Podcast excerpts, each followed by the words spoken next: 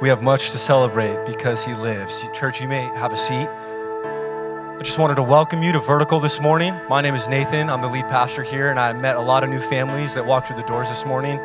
And I think for very good reason. Um, some of you are here because we have a very special guest preacher, teacher, speaker here with us this morning, Rob Futral. And Rob has been, love you. Yes, of course. Thank you for being here. Rob has been a pastor to me, a spiritual mentor to me for, for going on 10 years now. And too, too, much, too much to share right now, but our stories are so interconnected in such a beautiful way. And I'm glad that he's here this morning.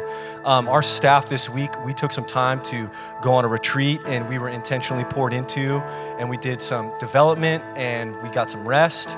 And I think we came back and our bodies are physically exhausted, but our souls are rejuvenated. And this is also a part of it. So we are excited just as a church and as a staff to, to sit underneath Rob this morning as he preaches. And he's going to be closing out our series through the Gospel of Mark titled Make Way. And I, I know where you're going this morning, and I'm excited for us as a church. So I'm going to pray for him and for all of us as we get ready to receive God's word this morning. So let's pray, church. God, we come before you this morning and we thank you for the work that you've done in our lives. We thank you for the relationship that you offer us because of your sacrifice. And we thank you that our failures and our past mistakes, they don't disqualify us, they actually qualify us for your gospel. And that's good news.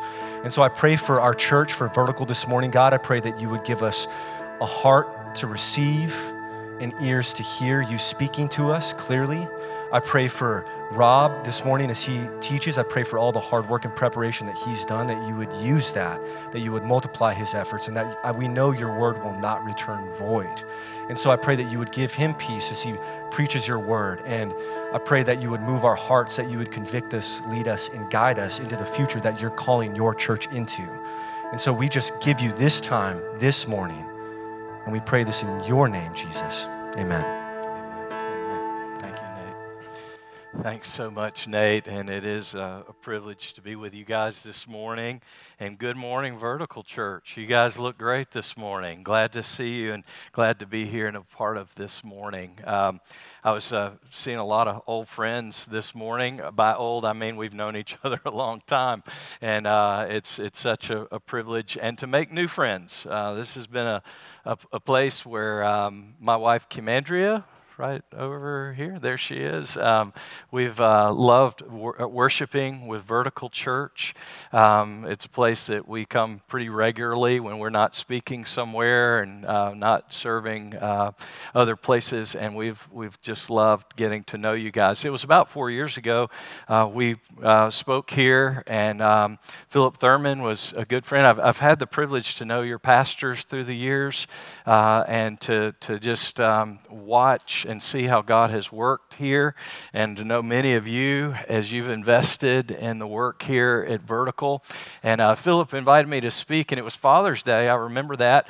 In fact, it was really cool. They gave out like Father's Day. Um, where you could open a bottle, uh, bottle openers. You know, that was pretty. Uh, I still have my um, my vertical bottle opener. So anyway, that's a whole nother. Some of you are like, I want one of those. So I don't know. Ask them. But uh, but uh, I, I spoke that day. We were moving. Uh, we were moving to California, and um, we had packed up the boxes the day before in the trucks and all that. And that day we were leaving, uh, driving west after that service. I had torn my bicep in the move, didn't know exactly what had happened, but it got me out of loading all the boxes. So that was kind of cool. Um, not really. It was uh, surgery came later and all that. But, uh, but uh, I just remember that day. It was a, I didn't know it was going to be a really significant day in Vertical's life, but I showed up that morning. I was preaching on Isaiah 43 18 and 19 uh, passage that God had really used in our lives. And it says, Forget the former things, don't dwell on the past. See, I'm doing a new thing, don't you see it? It springs up all around you. And uh, I, re- I didn't know, though, when I got here, Philip said, Hey, we're going to be making an announcement at the end. He said, I'm kind of moving into a new role, and Ben Derrick is going to be taking a leadership role. And I was like, Wow, that's a pretty big day. Do you want to speak? You know, that uh, sounded like a day I didn't need to be speaking, but, uh, but uh, I, I, followed uh, and just seeing how God has worked um, through the years, through Vertical, Life Bridge or, or originally, and then Vertical, and to see how God continues to move, and then to, to see how God has brought Nate and Dre here. That girl can sing, wouldn't you say? Um, yeah, I, I don't. Uh, she, she's a worshiper. Uh, I, I, uh, she loves to worship the Lord, uh, but it's so. I was sitting here listening to her sing about the roaring lion, and I thought, if God ever made somebody to sing, that girl is someone He made to sing. And so I don't know if Nate can preach very well, but she can sing, and so uh, no, Nate, Nate can preach pretty well too, and, uh, and excited to see how God has brought them. And we've enjoyed just being able to hang out with you and to study God's Word, to study Mark's Gospel. I've been kind of. Um, I've, uh, uh, I've loved this series. I've loved hearing Nate uh, preach, and today we're going to do a bit of a flyby to pull it all together from first to last. And, and, and so, as we walk through uh, Mark's gospel today, if you, if, uh, you may want to go back and watch some of the messages. Uh, it's been so cool to hear um, this series make way to, to hear the, the whole work of God in the gospel of Mark. And I, I've been a, a, student of John Mark, the guy who wrote this. We see him in Acts. Remember, he's the guy, he was Barnabas's nephew. And he's the guy that um, on the first missionary journey, for some reason, he left. Um, he was with Paul and Barnabas, and, uh, and, and he left. And the second missionary journey came back around. And you'll remember that uh, Paul and Barnabas, who had been like, they were a squad, you know, they were like the two of them everywhere they go, um, they had been around each other.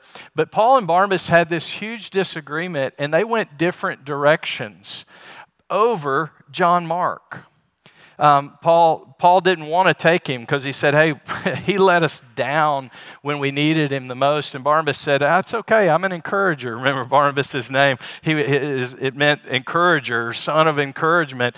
And, and he goes, I, I think we need to give him another shot. And, and the disagreement between them was so intense that, uh, that, that they decided that, that uh, Paul would go uh, a different direction. He would take Silas and John Mark would go with Barnabas. And, and John Mark and Barnabas seem to go connect with Simon Peter. And, uh, and, and it's, it's at that time the church was growing and, and, and the gospel was spreading. And some of it was because of good things happening, some of it was happening because of persecution that was going on around them. And, and all the, the while, God is using John Mark. Well, the cool thing about John Mark, you bring it full circle Remember, if he had never been hanging out with Peter, he probably never would have written this gospel.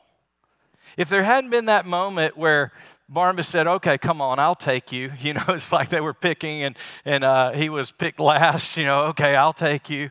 And then they ended up hanging around Peter, and he listens to Peter teach about Jesus. And guess what? One of the early church fathers says that Mark's gospel is a compilation of stories and sermons that he heard under Peter that he wrote down for the world to hear. So the first gospel is about someone who was kind of a deserter who failed, but God didn't finish working in his life.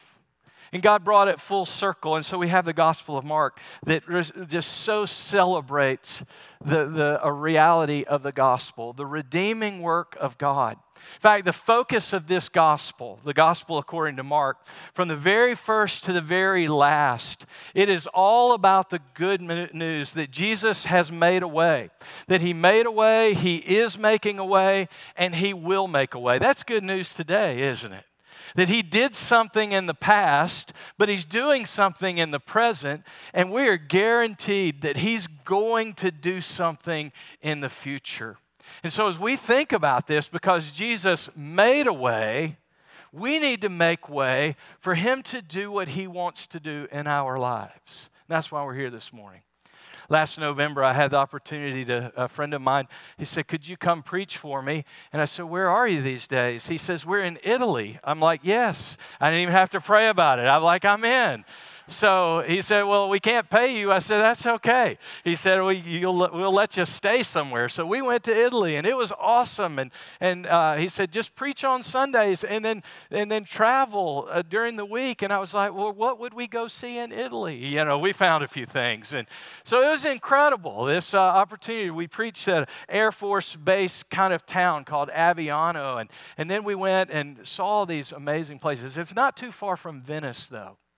And what I didn't know was Mark, the writer of Mark, uh, uh, John Mark, his bones are buried in Venice. Do you know this? Aren't you glad you came to church today? You found something? And so I was like, I want to go. I didn't know it either, actually. I was kind of like, they were like, you know, there's some famous stuff that happened in Venice. And I was like, I just thought about the boats and the stuff like that, you know, Lady and the Tramp and all that kind of stuff, you know. And, and, uh, and, and so I was thinking, that's pretty cool.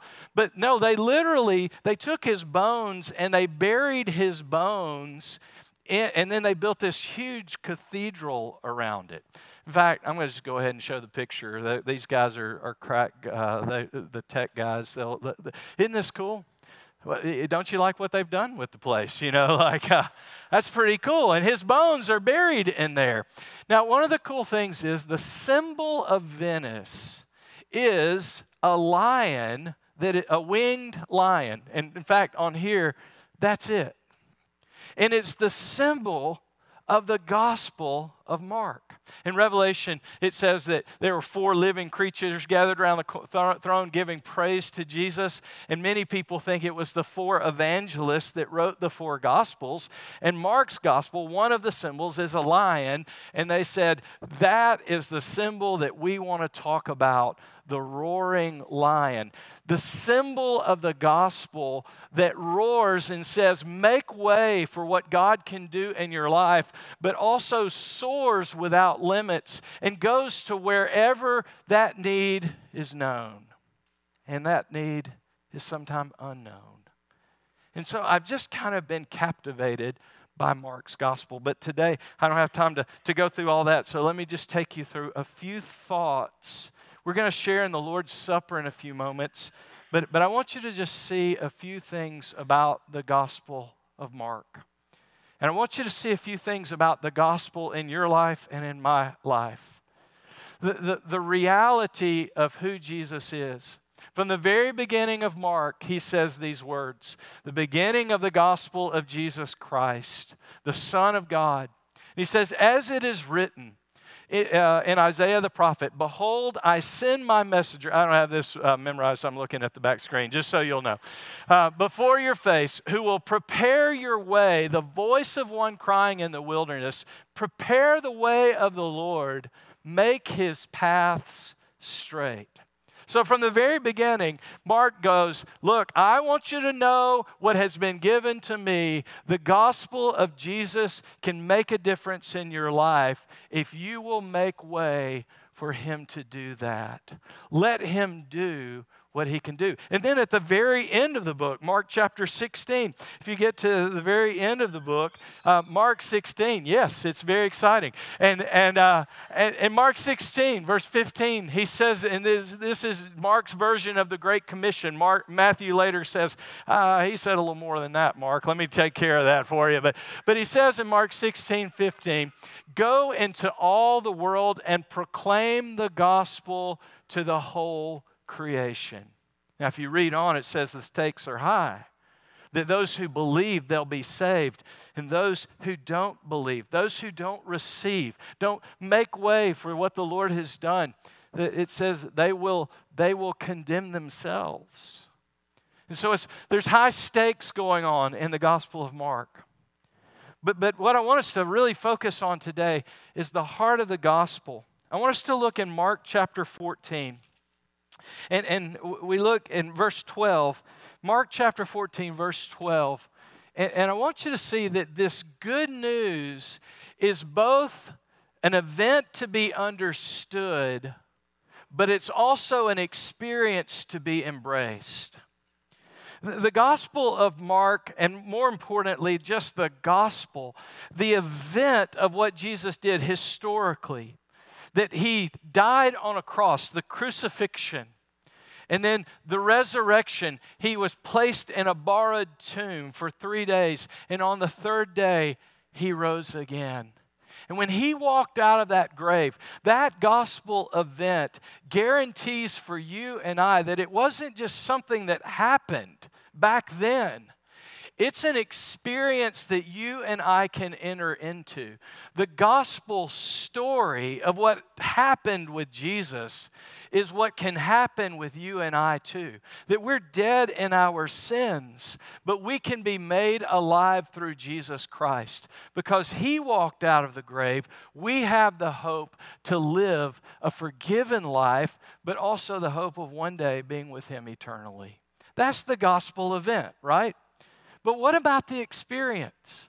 What is it that we need to see? Well, I want us to look at uh, just a, a, a, moment where we see how Jesus made a way for us. Mark 14 really captures that when we're in verse 12. If you have your Bible, uh, grab, grab your Bible and let's look at Mark chapter 14, verse 12. And then we're going to look a little bit further on at a couple of passages uh, after that. So, Mark 14. I, am getting old and I, have got these glasses, but they don't have to do the large print. So, and I'm not cool enough to do an iPad. It turns off and on and all kind of stuff. So I know y'all are really cool and hip here, but just I got notes. So okay, here we go. Mark 14, verse 22. It says, Jesus said this, as they were eating, he took bread, and after blessing it, broke it, and gave it to them, and said, Take, this is my body. And he took a cup, and when he had given thanks, he gave it to them, and they all drank of it. And he said to them, This is my blood of the covenant, which is poured out for many. When you came in today, in your seat was were the elements uh, for the Lord's Supper. Uh, bread at the top. In a minute, we'll uh, we'll take that and and a cup. Pastor Nate will um, come and lead us in that moment. But right now, would you just find that real quick? Just find that. I, I want you to kind of take it for a minute and just just hold it in your hand for a second. And I want you to, to think about what Jesus did for you. Jesus made a way so that you could make way in your life. His body was broken for you. Isn't that good? Isn't it interesting that Jesus chose to be broken so that we could be put back together? Anybody broken in here? Yeah. Yeah, and you're like, well, I know some broken people. I saw them at the front, saw them at the back, you know. So I saw this one at the front. Maybe you're thinking, well, I know some real broken people, and you're looking to the left, you're looking to the right. But you know what? The truth is, the gospel is about my brokenness. It's looking in the mirror and going, Jesus, I need you. His body was broken, his blood was poured out. Now, obviously, this is a symbol of the, the crucifixion. The gospel event is the crucifixion. We're going to talk about that. And, and then we're going to talk about the resurrection. And then we're going to talk about the mission. So I, I just want to see that his blood, the, the, the blood was a symbol of life. And to pour out your blood was to pour out your life.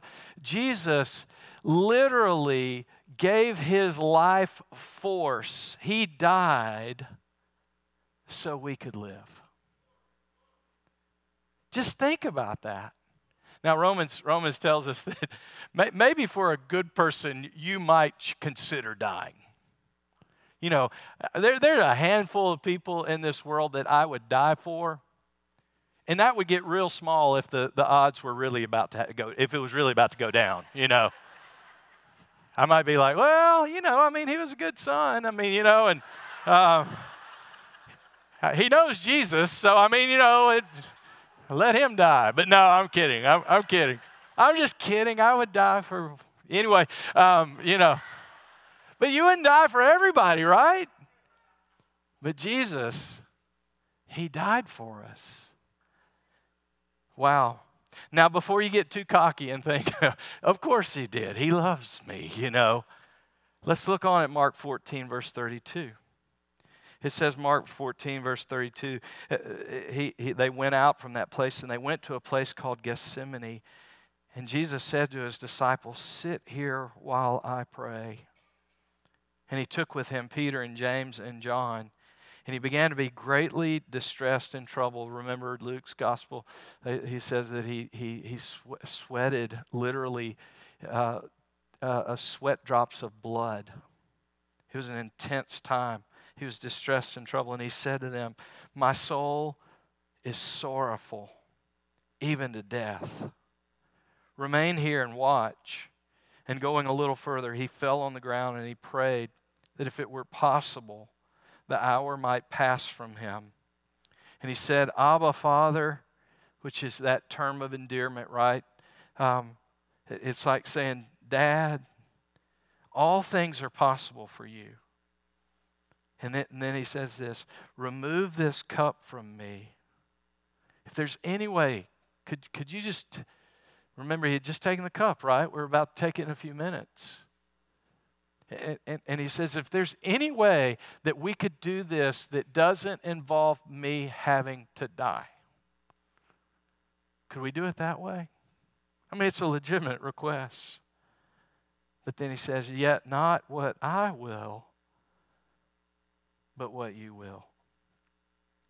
Now, in, this, in these passages, we see several things. We see Jesus' sacrifice, we see his struggle he was 100% God, but he was 100% human, right?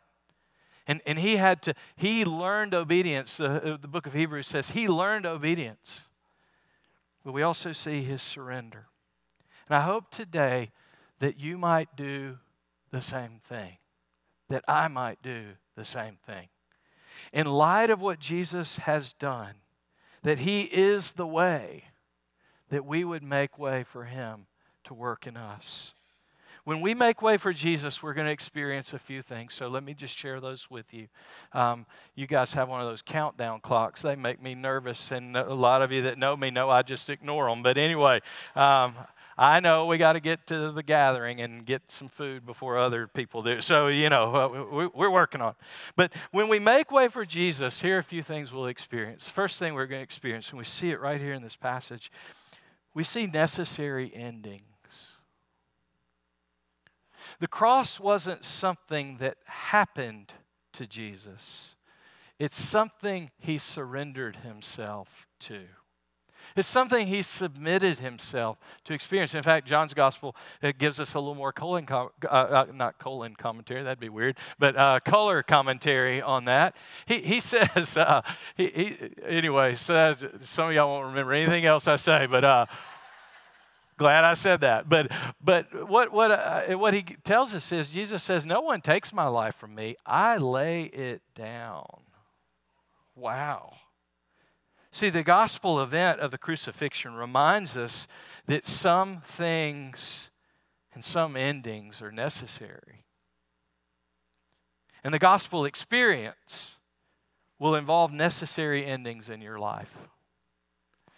If you're going to make way for King Jesus, remember, both you and him can't be king of your life.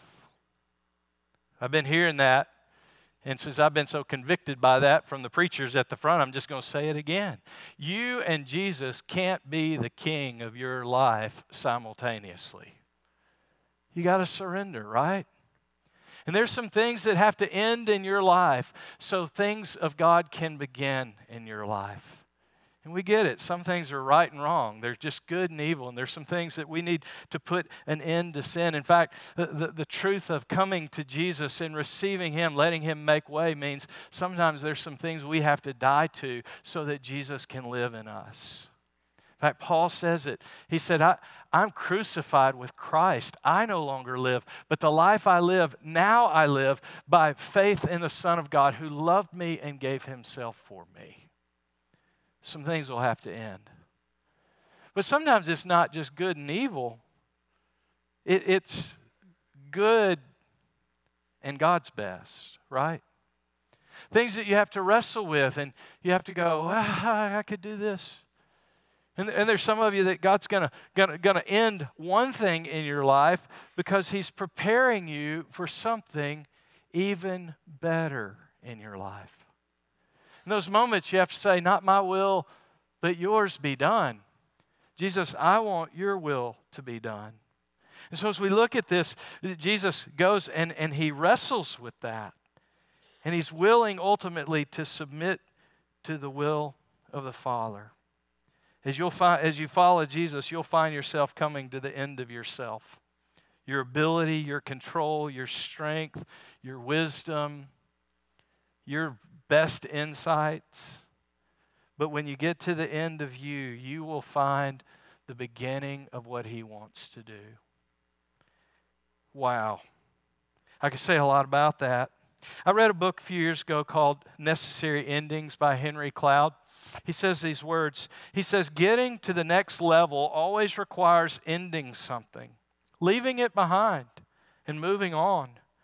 Growth itself demands that we move on. Without the ability to end things, people stay stuck, never becoming who they are meant to be, never accomplishing all that their talents and abilities should afford them. Guys, when God speaks into your life and Jesus says, Make way for me to do this new thing in you, don't be afraid of the ending that has to come. Embrace it. Yes, you'll struggle with it. Yes, you'll have your own dark night of the soul. Yes, you'll have your moment in your own Gethsemane. You'll have that moment. But if you will open your heart to Him, you'll see Him work. There's a definition of faith that I heard years ago. It's been almost 30 years ago, and I, I, I still remember. I've never really written it down, I don't think, but it, it stuck with me. A guy named Ron Dunn, he said this The life of faith, following Jesus, is a life of leaving, losing, and letting go in order to gain what God has promised. Necessary endings. But necessary endings lead to new beginnings. Aren't you glad Nate and Dre left Phoenix? They ended something so something new could begin, right? You're sitting on land that was actually purchased when a church that ended in South Jackson said, We don't want uh, the end of our church to simply end. We want to take, they sold their building, and they took that money and they set it aside. They said, We want it to be invested in a new church that we'll plant. At that time, nobody knew where it was going to be. Nobody knew who it was going to be. They didn't know what the name was going to be. They didn't know who was going to start it or who was going to lead it. But today, you and I are sitting, we're standing, well, sitting, standing, both, right, on land that came from somebody who said, something has to end, but we want something new to begin. How cool is that? You're stewards you're managers of something that's been invested in you right here. New beginnings. Mark 16, verse 6 and 7. It comes with the crucifixion. The, the necessary ending for Jesus was the crucifixion, and then there was the resurrection. The gospel event is the resurrection.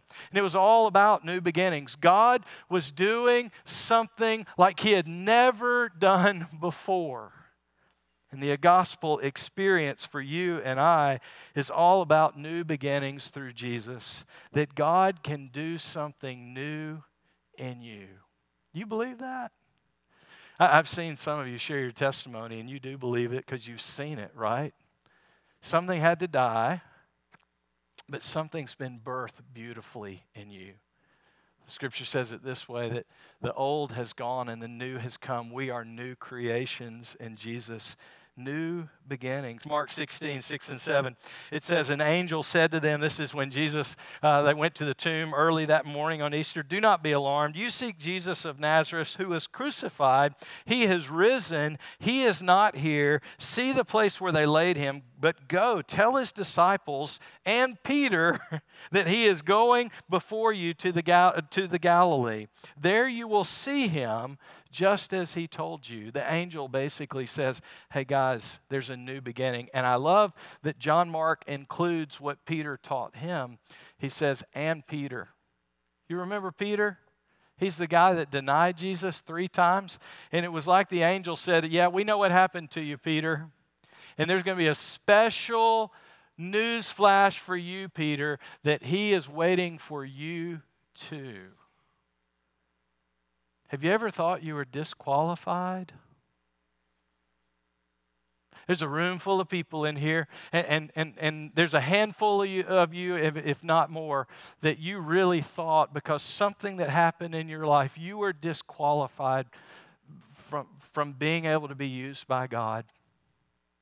Well, I'm here to tell you today that often it is through the things that are hardest in your life that God doesn't disqualify you. He actually qualifies you for how He is going to hold you up, not to say, look how good you are, or not how good I am, but to say, look how good He is. Not, not how powerful we are, but how powerful the gospel is on display in our lives go tell Peter, the disciples, and Peter. Maybe today, your name. And when we begin to see that there are necessary endings that lead to new beginnings, all of a sudden the gospel experience reminds us that there are never ending possibilities in Jesus. That if you walk with Jesus, and you take him at his word, and you follow him, and you sign up, there are incredible things. Mark had no idea, John Mark had no idea that, uh, you know, people would actually want to steal his bones. He lived in Alexandria, Egypt, and they moved him all the way to Venice because they wanted his bones to be there. And he wasn't nothing.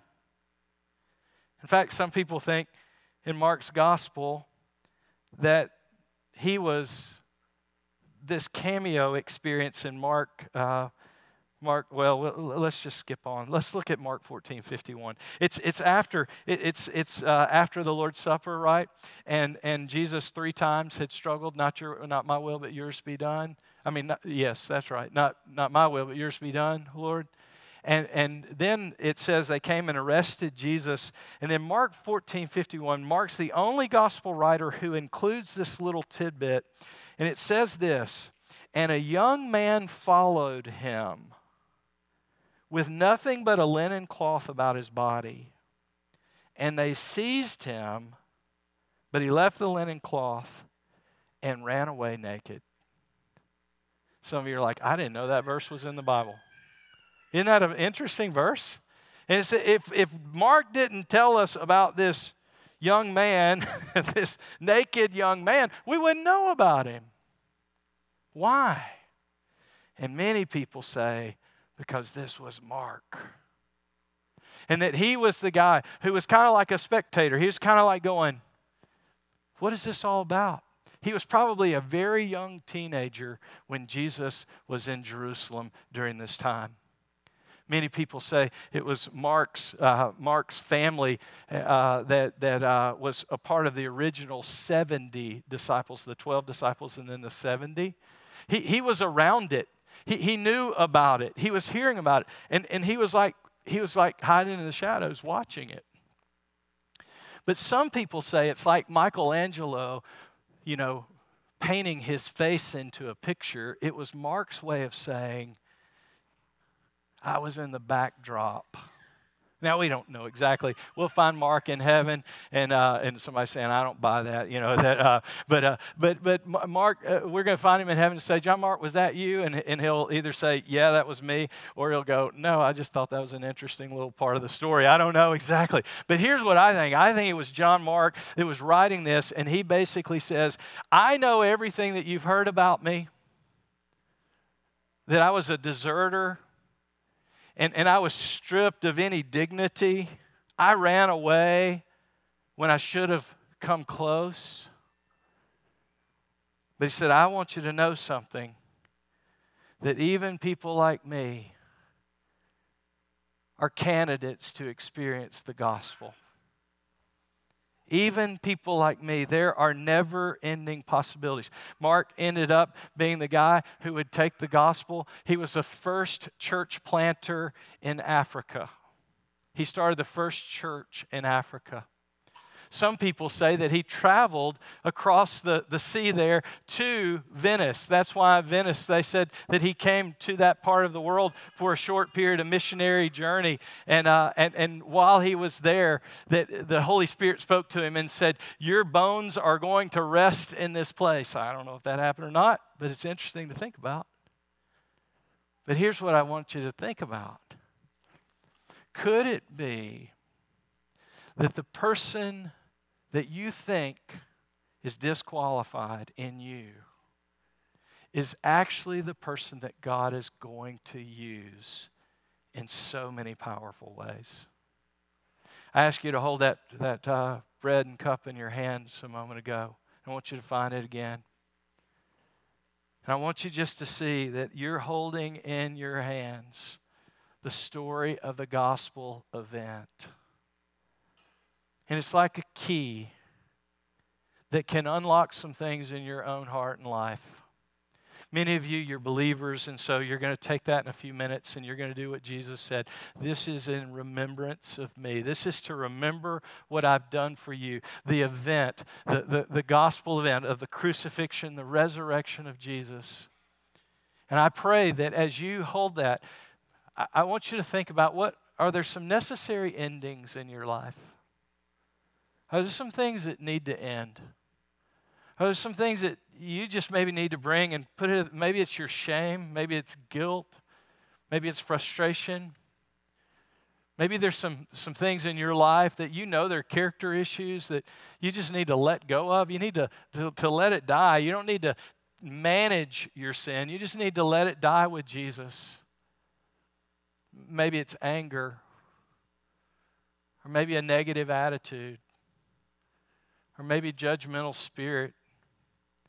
And today, as you take that, know that because Jesus did what he did, because he is the way, he will make a way for that necessary ending to come in that area of your life. Maybe today, as you hold that, there's a new beginning that he needs to remind you of too. Maybe you haven't walked with him in a while. Maybe there aren't new things he's doing. And you just need to open your heart and your life and say, Jesus, what do you want to do new in me? Maybe today that's why God brought you here. What does Jesus want to do new in you? And what are the possibilities ahead? Who knows? But I know that when Jesus meets us, there's always a fresh opportunity to see him do cool things. I want to just invite you uh, to, to, if you're not a believer, in a minute, um, we're not excluding you, but the people who are participating in that Lord's Supper are, are doing so not because they're better than you, it's simply because they have said, I believe this, I trust what Jesus has done. And, and, and I want to just say up front if you're not a believer, but today you're like, I, you know, I want to put my trust in Jesus, you today can simply, in a moment, we're going to have a, a moment of prayer. You could pray and say, Jesus, I want to receive what you've done for me. I, I want your body that was broken to, to put me back together. I, I, want your blood that was shed to, to forgive me, to, to cover over me, to wash my sins away. And in a moment, we would love for you to participate as well. It may be today, though, that you're not ready to take that step. Just take that packet, the bread, the, the cup that symbolized Jesus' sacrifice and love for you. Take it with you. Maybe the next 30 days, just every day. Maybe you're not even sure if you believe in all this. Just, just to keep it somewhere you'll see it. And every day for 30 days, say, Jesus, if you're real, would you show me? He can handle that. And it might just be that there's something that ends in your life, maybe a season of skepticism, and something begins in your life, a moment of faith to experience all that God has. So now, how can you make room to do, to let Jesus do what he wants to do in you today? What is it that he wants to do? In a moment, Pastor Nate's going to come out, and I think he's, he's is he still here? He didn't leave. You still here? Come on, Nate. I was thinking about Nate uh, this morning. Um, uh, I just kind of got to know him. It's, nothing's random in the kingdom of God, right? And uh, and I just think about um, getting to meet his brother and then meet him. And um, I didn't know him super well. And he came and served a little while, and then he moved to Arizona. Who would move to Arizona? You know, so uh, moved out there, and uh, we called him one day, and I was like, "Hey Nate, we're coming." And uh, we had a few hours, and he was like, Let's go see the Grand Canyon. I'd never been to the Grand Canyon. I want to see the Grand Canyon with this guy. First time in my life. I, I, I wanted to go see it with my wife, and I'm with Nate, you know, so. Uh, but, but I'll never forget that. And then, uh, then we got uh, uh, to stand beside the Sea of Galilee. Mm. Um, that's such a special place, a place Jesus met people. We have a photo of that too, of us at the Sea okay. of Galilee. Oh, that's that's so cool. Rob was mentoring two young guys from California, and he said, "Wait, let me turn my hat around so I could have some Cali swag like you guys." That's right. that's right. It didn't work, but I tried. I tried. But but I think about the the opportunities that God has given that I never could have imagined, and um, Nate today to be here to to just get to.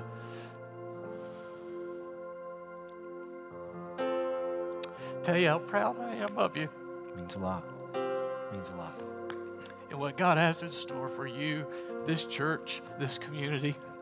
There are a lot of great churches in this community, a lot of places God's at work, but this is a place that God's at work. Amen.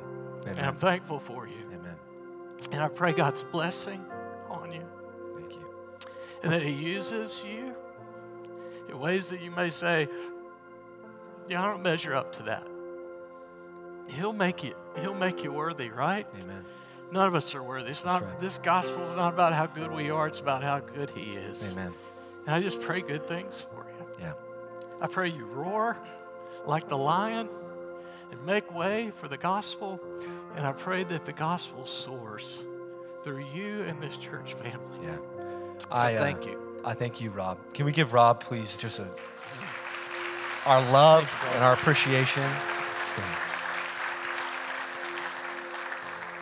Um, I remember we were sitting at a Send conference in 2015, and it was the Southern Baptist Send conference, and it was all about living life on mission. And I remember a guy by the name of David Platt, I think, was speaking, and I saw Rob just ferociously taking notes. And he was like 15 sections down from me and my brother in the arena. And it was a text message that he was formulating, and it came through to my brother and I both, and it said, I will do whatever I have to to make sure that you two step into the future that God has planned for you. And throughout all the years, I'm just reminded that there's people that have remembered me and they've not forgotten me. And as we even take communion together, I'm reminded of even the times that I would travel overseas to places that have it a lot harder than we do in America. And every time I would go, they would say, Do you remember me? Do you remember me? And I would say, Of course I remember you. And I even got in a conversation with, with a couple of them. They said, How come every time you come, you don't bring stuff like other people? And they were kind of upset. And I said, Hey, I know this is hard to understand and it's probably pretty offensive, but I don't have as much money as you'd think living in America. And I said, The one best thing that I know that I can bring is myself in a relationship. And they both nodded their head and they said, We like that. We like that. And I'm reminded too of the thief on the cross, and I'm reminded that he looked to Jesus and he said, Remember me. Remember me. And when we remember someone, we remind them that they're loved and that they're not forgotten. And I'm here to remind all of us that God remembers us. And that's the whole point of this. He remembers us. And in doing so, He calls us to remember Him. And He says, Remember me when you take of this bread and you eat it and drink of this cup. Remember me. And when we remember, this is what we do. We literally take from the past and we make it alive in the present. That's what we do when we remember. And so when we take this, and we're gonna take this together right now, we're gonna take from the past and we're gonna go ahead and open this and we're gonna remember Jesus' body and the fact that he didn't forget us. And he says, Remember my body that was broken. And if you feel broken and you feel tired and you feel run down and you feel exhausted, I want you to be reminded that there is a power at work within you that is making a way. Remember my body that was broken so that you would be made whole. Let's go ahead and take and receive this together.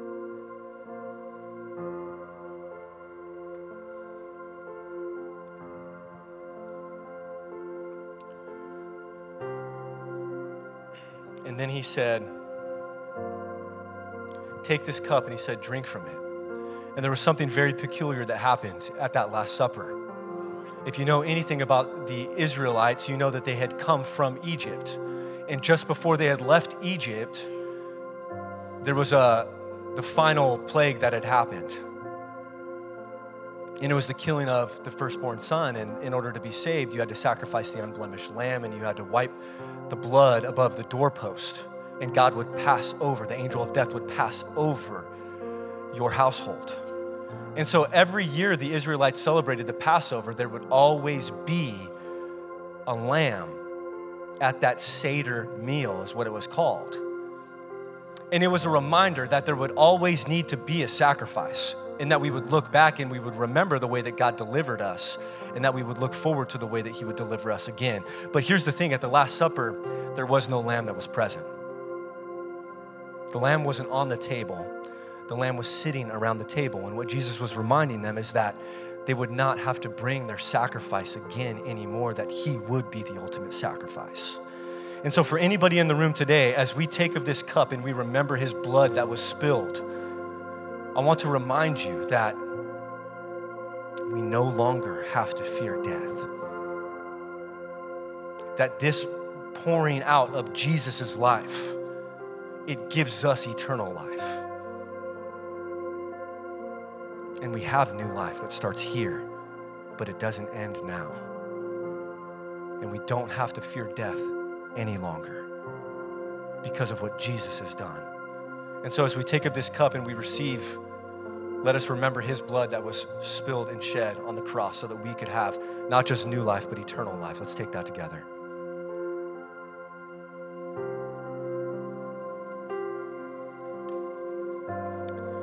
Let's pray.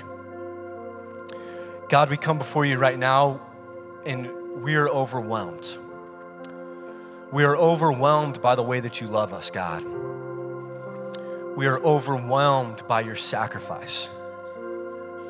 We are overwhelmed in this present moment by the goodness of your gospel. We refuse to be overwhelmed by our past mistakes or our failures, but we choose to be overwhelmed by your love and your goodness and your gospel that covers over every sin. God, right now, I pray that you would make a way in our hearts. That you would help us to make room for your presence and your spirit to remind us of how loved we truly are. That you remember us, that you long to know us and the best thing in the world that you could ever give us is yourself. It's a relationship. And so you are taking us from our past, from maybe our religious background, from our place of earning and striving, our place of beating ourselves up. And you're taking us from religion and you're taking us to relationship. Help us to fall deeper in love with you, one another, your church and to go out and share that experience with a world that so desperately needs it. But right now, we pray that you would make room in our hearts for us to experience you in this moment, God. And we are overwhelmed with your goodness and your gospel that changes everything. Let us worship together one more time via song. Amen.